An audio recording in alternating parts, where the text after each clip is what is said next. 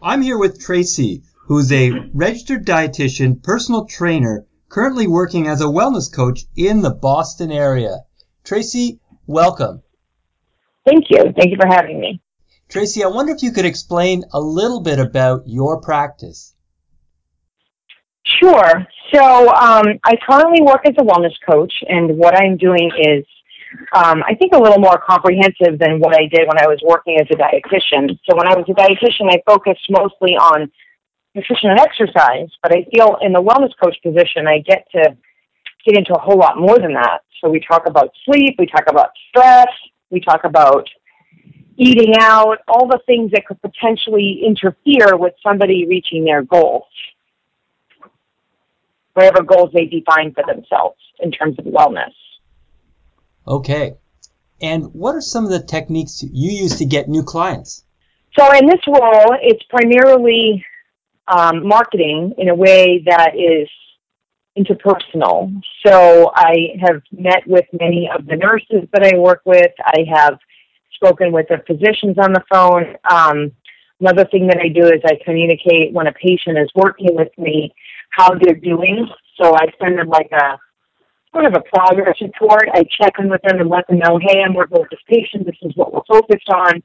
And that seems to work really well. In past positions, I've utilized social media. I've done um, articles, blogs, um, presentations, newsletters, uh, specials, promotions, things that would sort of intrigue people to want to come in. Uh, word of mouth is also a big thing too. People are successful, they tend to tell other people, and it shows too, especially if they're coming for weight loss, if they've lost weight.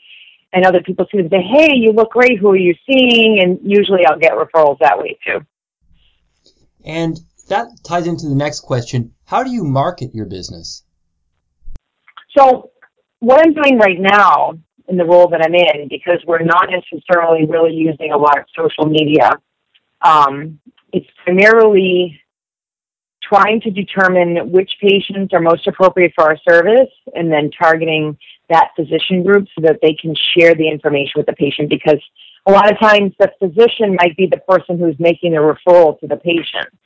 So a lot of times the patients have a very good relationship with the physician. So if the physician feels that they would benefit, they often want to follow through on what the physician wants them to do. So I will then reach out to the patient after the physician has reached out to the patient, and they're usually interested in coming on board. In my past role, it was more, um, I kind of call it cold call versus warm call. So I feel that in my current role, it's more of a warm call because the physician has kind of already told the patient about the program in my role in the past, it was more cold call. So it would be maybe reaching out to people I don't know via a presentation, via a newsletter, via Facebook or LinkedIn, somehow introducing them to the service that's available and then allowing them to maybe come in for a free session so that they can get a feel for what it's all about. They can maybe establish a relationship with me, feel some trust, and then they decide they want to become a client. Wow, it sounds like you've got a lot of things on the go. The uh, next question is how do you efficiently manage your time? Ah, so I find I get bogged down in some of the charting and the notes. That is my biggest frustration because it's very time consuming to make sure that legally I'm putting everything in there that needs to be in there. I'm making sure that it's dated, that it has the time, and sometimes the systems are just slow. So I try I try to manage my time in terms of I look at my schedule a week in advance, trying to figure out what's upcoming and plan my time accordingly. So some days are heavier than others, and I do have to admit that on the heavier days, I am more. I'm actually more focused on the days that are heavier because I know I have to get things done. Whereas the days I don't have as much going on, I do sometimes find myself drifting a little bit and maybe you know, doing something I shouldn't be doing, and then I have to kind of bring myself back on task. But I'm pretty organized. I'm a pretty task oriented person. So, wait, usually once I get into the day, I'm pretty on track. But sometimes I do find myself working a little later into the evening than I'd really like to. Got it. And what's the one thing you could change about your practice if you could?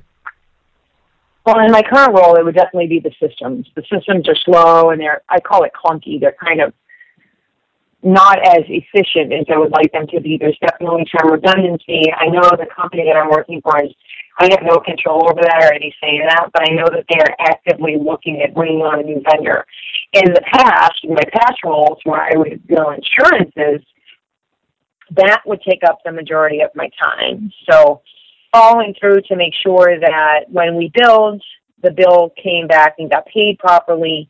So trying to drill down and figure out if we didn't get paid what we were expecting, why the discrepancy. And sometimes it was coded wrong, and sometimes maybe the patient had a copay when we were told they didn't. Uh, and then we have to bill the patient. So the billing piece was what took up most of the time when I was in more of a private practice setting. So that would be one thing that I feel would be, if that could be streamlined to be, if there was some way that the schedule could talk to the billing so that if you have a patient scheduled, you check them in, say, yes, they arrived. If it could automatically generate a bill from that instead of having to manually upload, even if it's electronic, it's still another step. To me, that was probably the most time consuming thing.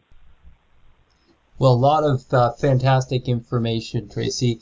Uh, thank you for the conversation, and I'm sure everyone everyone really appreciates it. Thank you.